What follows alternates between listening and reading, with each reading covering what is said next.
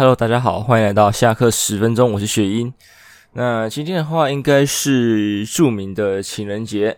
那先祝大家情人节快乐啊！大家，嗯，对，快乐。因为我自己是没有办法过情人节啊，这个没有办法，主要还是因为我没有情人的这一块。那最近之前集数不是有说，我有一些朋友最近都脑子一热嘛，对不对？就是连外面的猫都在叫春了，我的朋友也是。那很恭喜的就是我有两位朋友好像正式脱单了，那是可喜可贺，恭喜老爷，贺喜夫人，也祝他们早生贵子。对，如果他们有好好使用保护措施的话，那应该都不会早生贵子。那也欢迎我们套套的那个厂商来找我业配，那我已经好好的推荐我朋友使用的。好了，看话讲到这里啊，如果硬要说女友的话呢，我不得不提我在。上周打工的时候吧，真是被同事闪了一下。虽然可能也不是说什么很明显的闪吧，就是我们我我要下班的时候啦，我要下班的时候我在那边收拾东西。那那时候也介于晚上大概七点多左右嘛，同事就突然塞了个面包过来说：“诶，你要不要吃面包啊？”我想说，我现在下班，我就是可以直接去吃饭了。但是他们人家屋的嘛，就是。他们因为客人来的时间不固定，所以他们没办法在很正常的，像是什么十二点啊、什么六点、五点去吃晚餐、早午餐这样子。他们就是要等没客人的时候，可能就三四点才去吃到午餐哦。对，他们就非常辛苦，想说那就不用了，没关系，谢谢。对，你们吃就好，因为他们基本上没吃什么东西，这样不用再跟他们抢食物这样。那他就说没关系啊，你吃一块，我女朋友做的。就嗯嗯嗯。好啦，我吃啦。对，呃，不吃还好，一吃我就觉得，哎、有料诶。我开始怀疑他女朋友是面包师傅，他那个巧克力面包超好吃，它的外形其实就已经像是呃一般外面卖的巧克力面包的外形，就是跟我们一般手做的不一样。大家应该可以很清楚的感受到，如果是自己手做的东西。呃，跟外面在卖的那个外观总是会不太一样的嘛，除非你已经常年在手做，所以你的你有那个余裕去调整那个外观、那外貌这样子，不然的话，我们刚开始学的人呢，基本上自己手做的一些饼干点心都不会太好看，对，有基本的型啊，但是要太好看的话，有一点困难，毕竟你已经把它连做好都有都要花一点心力的，你怎么还能兼顾外观呢？对吧？好，所以在一刚开始他问的时候，我就先入为主，以为是商店买的，没有女朋友做的。那我也吃了，我发现真的好吃，真的好吃。对，但是我也没机会问他这件事情。我本来隔天想问他，那隔天好像也太忙，就没有问。那我礼拜日是最后一天在那边工作，所以就这件事就算了。不然想，如果他女朋友是有在卖面包的话，我还想去光顾，不是因为他女朋友的关系，是面包真的好吃。因为之前像在台北的时候，我在文化读书，只要有下山经过士林，我都会到那边有一家面包店，忘记叫什么名字了，反正很大间，粉红色扛棒的吧，印象中，所以它的菠萝面包脆脆的蛮好吃。还有就是我会去买吐司，这样就是好吃的面包。因为我记得我小时候其实也蛮喜欢吃某几种面包，像我现在也是啊，像是菠萝我固定会喜欢吃，但是我要喜欢吃主要是它的上面的那个蛋黄的部分吗？会涂蛋液的那那一块，就是一格一格的那个位置是要脆的，我喜欢吃脆的，这样而且那个会很香，我很喜欢。再就是那种葱面包，葱面包我也喜欢。那有一种吃一等，就是类似葱面包，然后中间会夹热狗，那个还好。但是纯葱面包我很喜欢。那葱面包的话，我也喜欢吃脆的。葱面包的的下面那个平底的部分，不是有的会比较焦脆一点吗？我、那个吃起来也会很香，超赞，我也很喜欢。再的话就是可颂，那种小可颂，我觉得也是超棒，就是都很适合当点心或者是早餐之类的，然后吐司都是，这些我都觉得都非常的棒，这样子。那回来台东之后呢，其实我也尝试吃了我家附近的几家面包店，但是都不是很合的，很合我的胃口啦，所以就没有办法。像全年前一阵子不是也在推什么板吉面包啥小的嘛？那也去吃过了，虽然方便归方便，但是吃起来口感也没有到我自己喜欢的样子，所以没有办法。台东可能有方便好吃的不能说方便，可能有好吃的面包，但是可能对我来说购买上就不是很方便了，就跟可能当初在文化一样，要特别经过某一个地方的时候才会去购买这个样子。对，这也是没办法的事情啊。还是有人知道太平区这边有哪里有面包好吃有料的吗？如果有的话，也欢迎留言推荐告诉我，我可以去尝试看看，这样子让我多一种吃的选择。不然，其实我家这边还蛮美食沙漠的。所以，虽然附近的店家有一直在开，一直在更新，但是合我胃口的东西其实越来越少。对，我固定吃的就是那几家而已，新开的。一一开我就去尝试了，那试了就会觉得，诶、欸，好像不符合我的口味，所以就删掉。那合我口味的，其实有些开很久了嘛，那就会慢慢的关掉。可能也不是倒店，可能是想要休息的吧。对，毕竟他们也开好几年了，那我能吃的东西就又变少了，就没有办法。甚至还有一些店是呃更更朝换代的，对，就是老一辈的休息换年轻的，那可能手法上就会不一样。对，因为我们虽然都知道有些技术啊，或是味道东西会传承嘛，但是有可能年轻人想要创新还干嘛之类的，所以就会改变。那一改变之后，就不适合我的胃口了，那就没有办法。对，那硬要说的话，我现在我这家这边还推还稳定的，可能就只有那个烤鸭。对，如果大家有到我家附近的话，你可以去买看看，那叫真味北平烤鸭，它的味道还维持在。当年的水准，我觉得还不错，真的很赞。可是你去要排队，人真的很多。对，光这个排队人潮你就知道它真的有料。对，其他家的话我就没有什么好推的了，毕竟，呃，就普通堪用，甚至是退步，我就没办法推。不然之前我还推一个那个阿青肉燥饭，对，它之前超好吃，可是现在。味道下滑之外，就是连分量都下滑了，就我觉得偏可惜，可能物价上涨的关系吧。那我宁愿他把售价往上调，然后分量维持一样，但是它的售价我觉得也已经到紧绷了，它再往上调可能就会降低客人购买的意愿，这个没办法，就是要取一个平衡。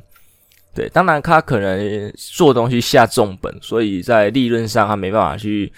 让利，对，就是少赚一点，把价格调低，这样子就是可没办法，毕竟人家出来卖食物也是为了赚钱嘛，他不是做慈善的。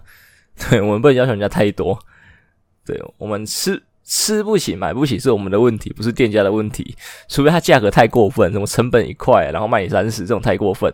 只他可能成本就已经二五二六，对不对？然后还有什么水电房租，什么有的没有的，他觉得很吃紧，这个没办法，我们要原谅他们。再来接续刚才女友的话题，对，想不到吧？我女友话题可以讲那么多，就是像在上周也看到有客人，其实一进来的话，我就觉得干超像海梦。呃，可能因为口罩有加成的关系，就是他的妆就是有偏日或韩系的那种路人妆，算路人妆嘛，就是韩国的偶像团体应该会画的那一种妆吧，不是特别夸张，就是很看起来很日常的那一种，所以整体搭起来。诶，对，还没讲他其他的装扮。对，他是金发，一头金发，这个在台湾我觉得很少见，真的蛮少见的。除了可能我们在国中时期看到的八九妹会有一头金发吧，可是好像也还好，男生比较长嘛，黄毛金发我也忘了，反正他就是一头金发，他的金发其实还算蛮漂亮的哦。再加上他的妆容跟衣服穿扮，他的衣服就是很很有女友感。我们一般常看到可能就是呃那个叫什么真理裤。然后男友 T 就是比较大件那种衣服，就是衣服会把这衣服盖掉，所以就是那种所谓的下身失踪那种状况。然后再加一小外套，然后包包这样子，就是非常的可爱，算可爱吗？嗯，算正的那一型吧。对，然后就是一整个感觉穿上制服也会很好看，然后就像海梦那种类型。虽然我本人还没去看电商变装娃娃，可是它一面给我来的感觉，就像我平常在就是。呃，网络上刷到的感觉这样子啦，我觉得哦，有料诶，这个妹子。那根据我们前一篇那个 low 娘的例子，就是我一定是不敢去搭讪的。这一次也一定更不敢，因为旁边站两个男生，呵，这看起来就不是单身。对，依照他们的互动行为举止，看起来就不是这样子，就只是呃没有办法啦，没有办法。那就算就算不是。就算他们不是情侣，我应该也不敢上去啊。就是老话一句嘛，我在工作，工作要认真，对不对？你怎么可以在工作的时候把妹呢？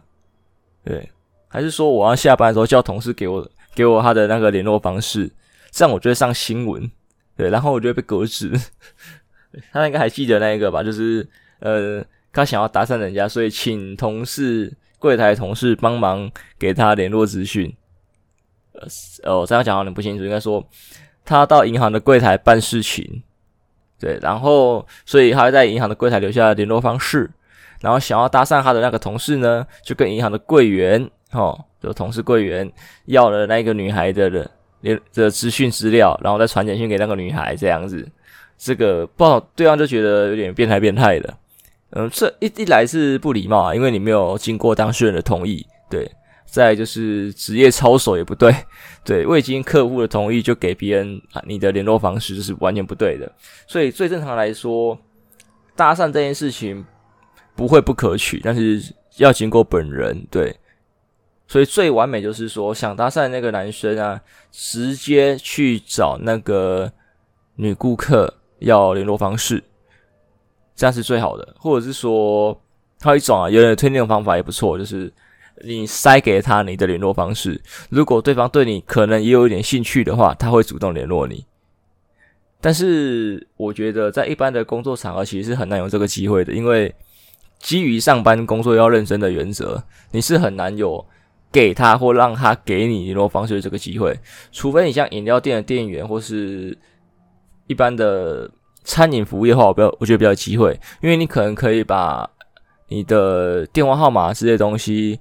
写在那个饮料杯上之类的，或是那个客那个叫什么号码单上面，所以你在交东西给客人那一瞬间，你就可以顺便给他了。对，你们有这个余裕，但是一般的像公家机关，来刚才讲银行行员嘛，保全那一种，你停下来在那里写资料，然后递给客人东西干嘛，就很明显有问题。对，虽然饮料店店员写的这个电话号码也可能。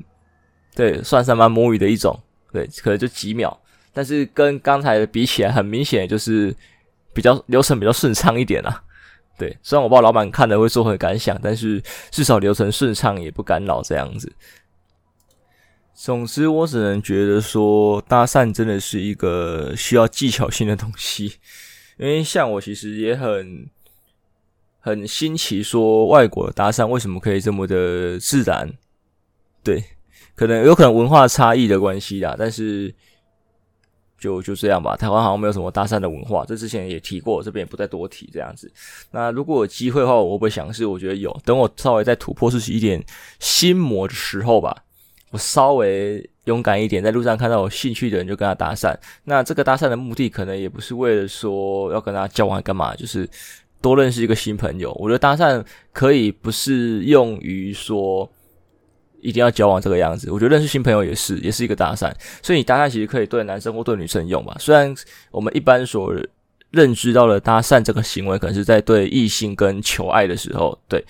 所以，嗯，我也不知道。对，我觉得大家应该慢慢的把搭讪变成一个正常化的东西，就是一个你想交朋友的一个词汇。我想认识到想交的朋友，所以我去搭讪他，应该是这个样子。我觉得啊，可能会比较健康一点，那就比较不会那么的。去避讳搭讪这个行为了，对，因为大家可能原本都以为搭讪是有强烈目的性的，对，虽然交朋友也是一个目的性，但是一般来说，我们指的强烈目的性就是指我想上你这一种意思，对，大概是这个样子，所以搭讪才会那么的令人厌恶吧？我不知道，对，可能是因为这个原因的样导致的啦。好，再来我们下一个。下一件事情的话，可能就要提到威力彩，因为昨天除了情人节的话，还是威力彩十三亿头奖的开奖日子。对，那有可能会继续摃龟奖金继续累积嘛？那很显然的，昨天奖项就已经开出来了，一注独得。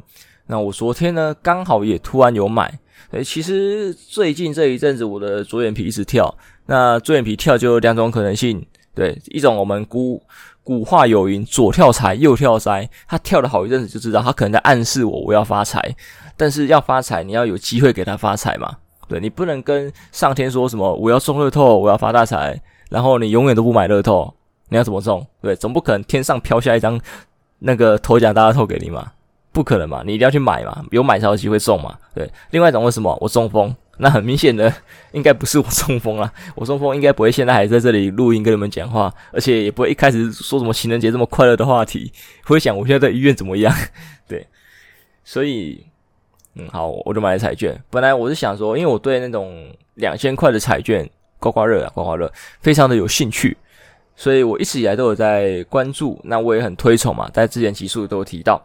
只是今年的话，就是下不去手，就一直很想买，可是一直没有给说服自己去买。毕竟两千块一张也是不便宜。那就在昨天，我说服了自己，对，我终于忍不住了，我就跑了三家彩券行，我就没有再跑了。对，我他们都卖完，一个昨天卖完，一个好卖完好，诶，两个卖完好一阵子。那如果问我为什么不找呢？我觉得就是俗话说嘛，事不过三。对，如果冥冥之中有旨意的话，我会在。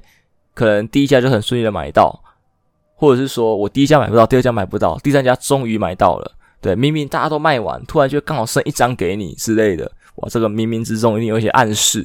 虽然这听起来很玄学，但是选的很有道理，我觉得。那我想说，好，既然都没有，我还是买一张彩券，就是该怎么样过过瘾吗？还是说再塞一个机会？我就看了一下，诶，大乐透一亿还好，威力彩十三点五亿，诶，有料。我就买一张威利彩这样电脑选，因为其实我也不知道怎么选号码。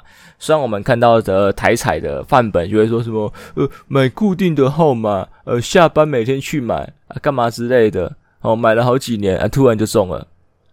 这个这个身份啊，这个什么故事，其他背后故事背后的合理性，我们可以去怀疑。但是就每天买固定号码这一句话，我觉得是合理的，因为你看你每天如果都买不同的号码。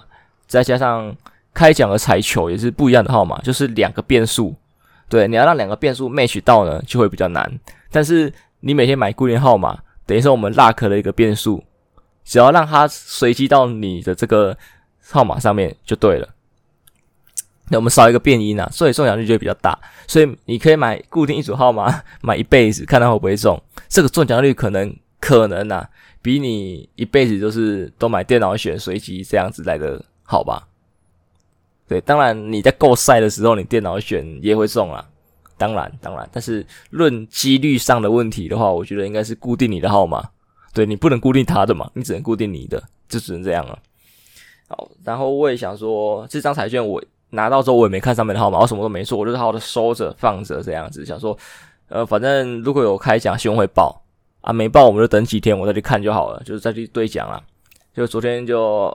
滑滑网路无聊的滑滑滑滑到，诶，威力彩十三点五亿，呃，一注独得，奖落这县市，对，新闻真的是很北蓝，都喜欢你去点他的链接这样子，虽然不会讲很清楚，然后，哎呦，有料，先看哪个县市，如果是台中，我就兑奖，不是台中，以后再兑，说不定有二三奖嘛，以后再兑，就一打开台中有料，大家去选，虽然我已经不是在，诶，这边算太平吗？哦，好像也算。哇，对，因为我跑了三家彩券行嘛，对，好像还是没有脱离太平区，对，但是有离我家最近的彩券行有一段距离了，对，所以如果他就算不是在我的这个区，我觉得诶有料哦，机会是越大，可是大家干太远了，不是我会去的地方，所以就不是我就啊可惜。不过既然看到都看到了嘛，我们还是要兑奖一对，嗯，没错，什么屁都没有。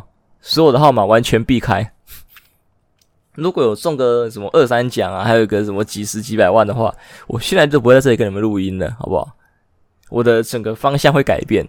对，因为其实我其他有钱之后想更想尝试的职业，对，就不会是 Podcast。当然，如果有余裕的话，我觉得 Podcast 也可以继续，没关系吧？因为可以额外跟大家再分享一些特别的东西，这样子。对，所以这是可以继续，而且录 p o 对我来说，其实时间成本跟经营的成本不是说特别的高，对，有可能不是特别的高的关系，导致呃我的收获也不是特别的高，对，这这是环环相扣的啦。对，所以很可惜没有中，不然有中的话，我都已经幻想好我要干嘛了。应该说，在没有中之前，我就已经想好我要干嘛。只是如果真的有机会中这个奖的话，呃，我的人生可能会更顺遂一点吧。是这样子吗？到底谁中奖不会更顺遂？这是屁话。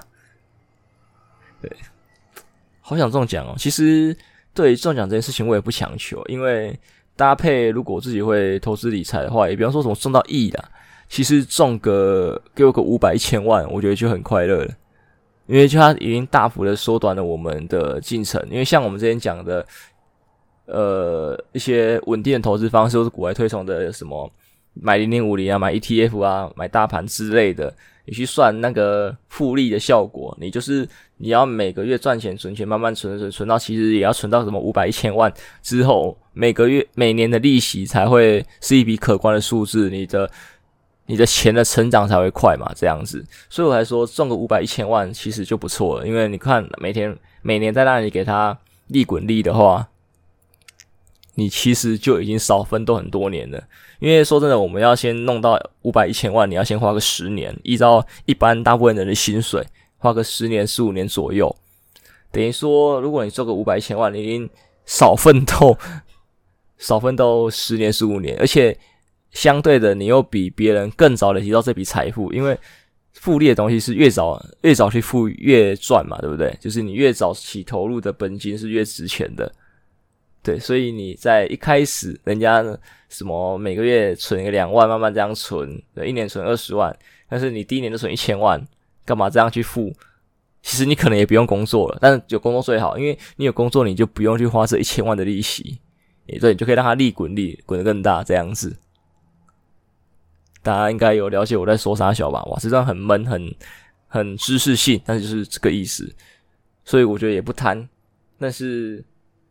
这样讲不贪也不对，因为我们要的是一个天上掉下来的财富，所以这是很矛盾的。每次我都想说，呃，上天啊，我好，我很不贪，有个五百千万就好，我不用中那个几亿的，这几亿的给更需要的人，给那些天选之人、神之子吧，这样子。可是要讲不贪也很奇怪，对，平常做着几几 K、几十 K 的工作，然后你要跟跟人家要求个五百一千万，你说你不贪，嗯，矛盾，矛盾。而且讲到说想做的事情的话，我觉得可以提到志奇，因为刚才在讲海梦的时候，突然才想到的，就是志奇最近不是有那个台北的漫展嘛，他不是抠那个电上变装娃娃里面的可那个路人肥仔吧？因为我没有看，我不知道那个什么角色，总之是有一幕是一个 coser 加一个。一般的肥宅摄影师的那个组合，然后志祺就做了那个道具眼镜啊，然后带着相机这样子，然后找 coser 拍照，然后在网上引起了一阵回响。对，也不是说什么那个 coser 多多正，还是志祺多帅这样子，主要就是因为他这个名场面，你懂吗？就是他还原了呃剧中的场景的画面，所以大家觉得很有趣。我觉得这个风气是很棒的，我也我也很喜欢这种风气，或者说类似的东西，因为像。哎，当年啊，我也 call 那个什么，呃，永泰，就是叫什么中二病想谈恋爱的永泰，然后做道具啊，很精细啊，什么之类的，然后跟六花在漫展上拍照这样子，那也 没有吸引到很多的目光，但是我觉得这是好玩的一件事情。那也有做一些像是变体版的，因为那时候也很红，很红《刀剑神域》，虽然现在《刀剑神域》也还算有一定的流量，啊，就变成了什么永泰跟。跟同人互争女友，对，就是保护女友的决斗。你看后面一个站六花，一个站亚斯娜，然后两个都拿剑互砍的这种照片，我觉得也是很有趣，很有趣。在当时还红红笨策吧，笨蛋车召唤兽，如果没记错的话，那时候笨策有那个去死去死团，去死去死去死团，三个去死吗？还两个去死？随便，反正就是去死团，就是会烧线虫嘛。那当年我想要一个有趣的场景，可是没有机会实现，就是因为那时候刚好错过啊。我看到说有一群人 call 去死去死团这样子，那我想说，诶，可不可以拍一个画面是他们烧我，对，可能把我抱举起来啊，然后要延上啊，干嘛这样子？然后烈花在旁边阻止这种画面这样子。可惜那时候我我我有看到，然后我想去找他们拍的时候。刚好被应该是被其他事情耽搁到了，最后他们那一群人就不见了，我就没有拍到这个画面。不然其实我还蛮想拍的。那关于六花的这一次的照片的话，虽然没有像什么事情上引起很大回响，可能他因为他本身就是公众人物啊，所以要引起一个回响是很容易的。但是至少我被那个杂志叫什么《创梦》吗？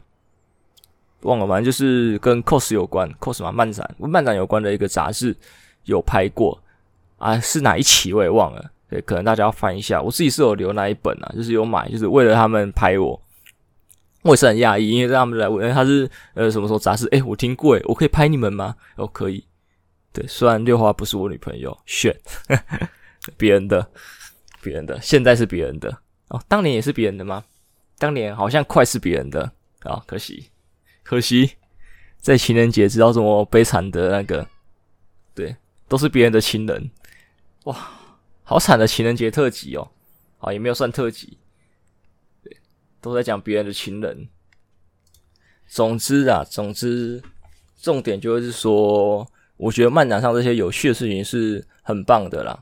对，如果如果我到大学、高中后期、大学，我都还在接触呃 cos 这一块的话，或是很深入动漫这一块的话，我想志祺在做这件事情，我是会继续做下去的。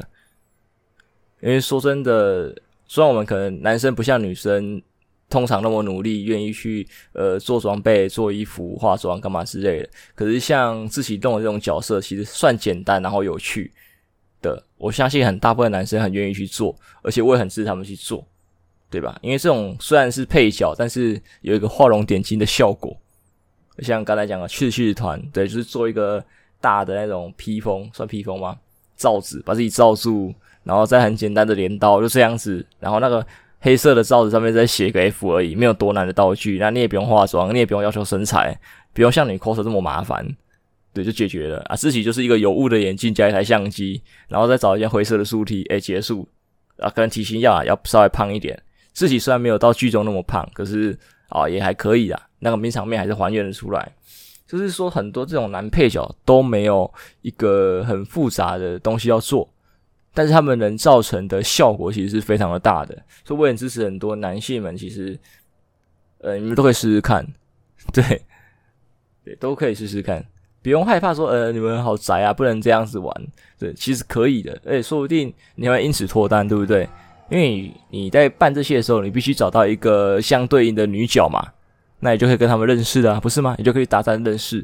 那通常如果你有好好的做的话。做这些事情，这这些装扮，对，也没有太难，他们也应该也很乐于接受吧。大家都是同好，漫展就是一个同好会的存在，我觉得。所以其实不用说很苛求说什么要多精细啊，多干嘛之类的。当然有是更好，但是主要是那个精神，你有好好的把东西做出来，尽量的去还原，尽你最大努力。不是每个人都是超超级工匠啊，都可以做到什么九十九十九趴、一百趴完美复制这样子。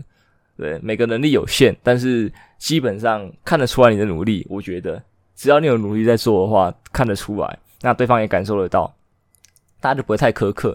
有些岛上的言论，然后是网上的言论就很就很凶，对不对？就是要批评人家的身材，硬要批评人家的长相。为什么你不看他道具做做的多认真，不看他衣服做的多认真，对不对？虽然他可能。先天性的问题导致可能妆化的不好啊，还是什么样之类的。可是看道具这种没有所谓先天问题的，就是只要努力就会有结果的东西，你不去看，对，他有就靠付出诶、欸，对，这些人就是为了酸而酸，然后就让这个同好会变质，就觉得很不可思议这样子。对，对，虽然我不否认到漫展上我也会看妹，但是我不会去批评人家，好吗？这是一个同好会，大家应该去看看彼此的努力，就像什么英雄联盟比赛和或是同好会的场合，你应该去看人家的也打游戏的技术干嘛之类的。你不是批评说啊这个选手长得好丑，干关他长相屁事，好吧？这是英雄联盟同好会，好吧？这个是动漫同好会，所以我们应该看的是这个人对动漫的了解，还有他的付出努力这样子。你批评人家长相干什么？莫名其妙，总之就这个样子啦。好了，最后再讲一个比较严肃一点的，可能就是乌俄战争。那这个多元素我也是，好了，也没有多元素。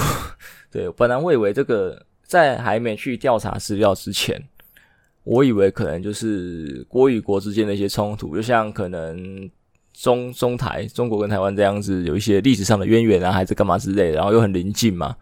所以就要一些争争取争夺，那有没有什么战略重要地位，还干嘛的，我也不清楚。因为像台湾，我觉得一直来好像都说什么有一个重要的战略位置，所以才要让中美两国去抢台湾这样子。那其实我觉得隔这么远也没多重要啊。其实，诶，现在的科技很发达，干嘛之类的，这块小岛对于战略的位置占得多大的分量，我没有办法很快速的去理解。因为在当年。科技没那么发达的时候，你要出兵，你要干嘛？多一块岛，多一个地方哦，那个防线的架设还是什么的，可以让你更灵活运用，这个我可以理解。可是现在科技的进步，对军火的军火的性能也在上升了，所以多一块岛的差异大不大？我觉得还好。而且在现在高科技时代，我觉得大家也不会真的打起来，因为真的打起来，我觉得损失的东西更大。战争要有利益才战争嘛？我们以往所看的所有战争都是有要拿某项利益，应该没有说什么为了杀人而战争的吧？对不对？对，都是有某项东西要去争取，所以不会无缘无故打起来。因为说真的，像能源还干嘛之类，你炸人家核电厂、炸人家的什么油厂干嘛之类，你损失就是那些能源，然后能源多珍贵，大家又不是不知道，对吧？所以。提到能源啊，就像刚才讲乌俄，其实背后也是为了能源。我本来也不知道这一块，我是看到古板上 PC 古板上有人发一篇文，就是乌俄战争各怀鬼胎，有兴趣的可以去看一下。我觉得他分析的蛮好的，就讲到他是背后其实是能源问题，然后再牵扯到了中美两国，因为也不是说他们什么两个大佬想要去。呃，插手这件事情也是主要是背后有能源的问题。你像呃，乌俄啊，德国沙小的有一些能源上的东西嘛。那美国又有啊，中国也有，忘记天然气还是有干嘛之类，反正大家都有嘛。所以这一块，呃，你不要看是两个小国家牵扯上的能源利益问题，往后往远的来看，跟大国上的的能源利益也是有点牵扯到的，因为能源毕竟是。呃，现在这个时代很重要的一个东西，因为能源这种东西是越用越少嘛。大家虽然推绿能，可是绿能的发电效率啊，还是什么之类的，就是没有那么的高，还是以前那些什么石油、天然气啥小的，就是比较好用。但是这种东西就是用一个少一个，这没有办法，所以东西可能越来越贵，它的价值可能就比较高。对，那就没有办法。当然。所以这件事情在吵，其实也不用说让他们真的打起来。对，像美国卖军火嘛，呃，就是军火，我觉得只是一个武力的展示。对，他们就只要，呃，那就负责买，他们也不一定要用，也不要真的打起来，反正要展示军军火而已。对，但是会会做到什么事情？会做到买嘛？啊，买怎么样？美国就会赚钱嘛？那就乐意卖嘛？对，就是一些。呃，因果关系我觉得都还蛮有趣的。我觉得大概就看这篇文，因为我不是这种很专业的，对，所以要我来讲，我也只能把它里面的文章的东西复制给你听。可是这样讲就不是很好，我觉得不是很好，因为一来说人家的作品我去 copy 下来不道德，二来这种东西一定是作者比较清楚，所以你们看完文章之后有兴趣，一定是问作者，对，怎么可能问我吧？除非我也了解的很透彻，然后推荐另外一本。那这是 OK 的，就是同业的信息相惜，就像股外跟你讲股票之类的事情，但是有另外一个也是讲股票的，讲的也很好，股外跟你推荐，那你问股外一些事情，他也可以回答你。但是我不是跟这些战争还是背后杀小有关系的，所以我没办法好好的回答你，所以我才请你们说，就是以家去知晓原作者吧。对，原作者可能好办好回答你，而且他下面的留言我有在看，就是。对，他都好好的在跟观众互动讨论，所以其实对这件事情，你们不管是在国际形势上啊，还是对于呃经济上有什么事情想要去了解的话，我觉得很建议去看那篇文章，看大家的讨论，相信你们应该会有一个想法。那没有想法也没关系，就是关注一下就好了。对，虽然是别国的事物，对，批评爱嘴而他国事务，对，但是说真的啦。其实现在就是刚才讲的嘛，科技发达、时代进步等等之类的，两个小国家也好，也比台湾大。两个国家的战争，其实会牵扯很多到背后的问题。像刚才讲的嘛，你看乌俄不是乌俄的问题而已，然后德国、欧盟干嘛之类的，再往后牵牵到中国跟美国，你看越牵越大条。所以你说有没有可能会影响台湾之类的？我觉得也有可能啊。对，万一他们真的打起来了，把什么油厂啊、电厂炸了干嘛之类的，会不会导致国际油费、电费上涨？会啊。那我们骑车是开车要有会啊，那油价会上涨会嘛？对，是，对，就是都是一环牵一环的，这个可还是简单一点的问题。那有没有可能他们弄了一些什么更大的 trouble，然后导致其他的一些东西的物价也跟着上涨？也有可能啊，对不对？都有可能，所以我觉得是都可以时刻时时刻刻的去关注的啦。对，都可以去关注这样子。那本周的话就先到这里吧，情人节特辑到这里。对，没有情人的情人节特辑。然后你们听到的时候，应该也是元宵节了。啊，元宵节好像也没什么好快乐的，但是我会告诉你们，Seven 的桂冠汤圆好像有打折，可以去买。我很喜欢吃桂冠汤圆，尤其是花生跟芝麻的，所以我今天应该就会去买。好了，祝大家吃好喝好，好不好？我们下周再见，拜拜。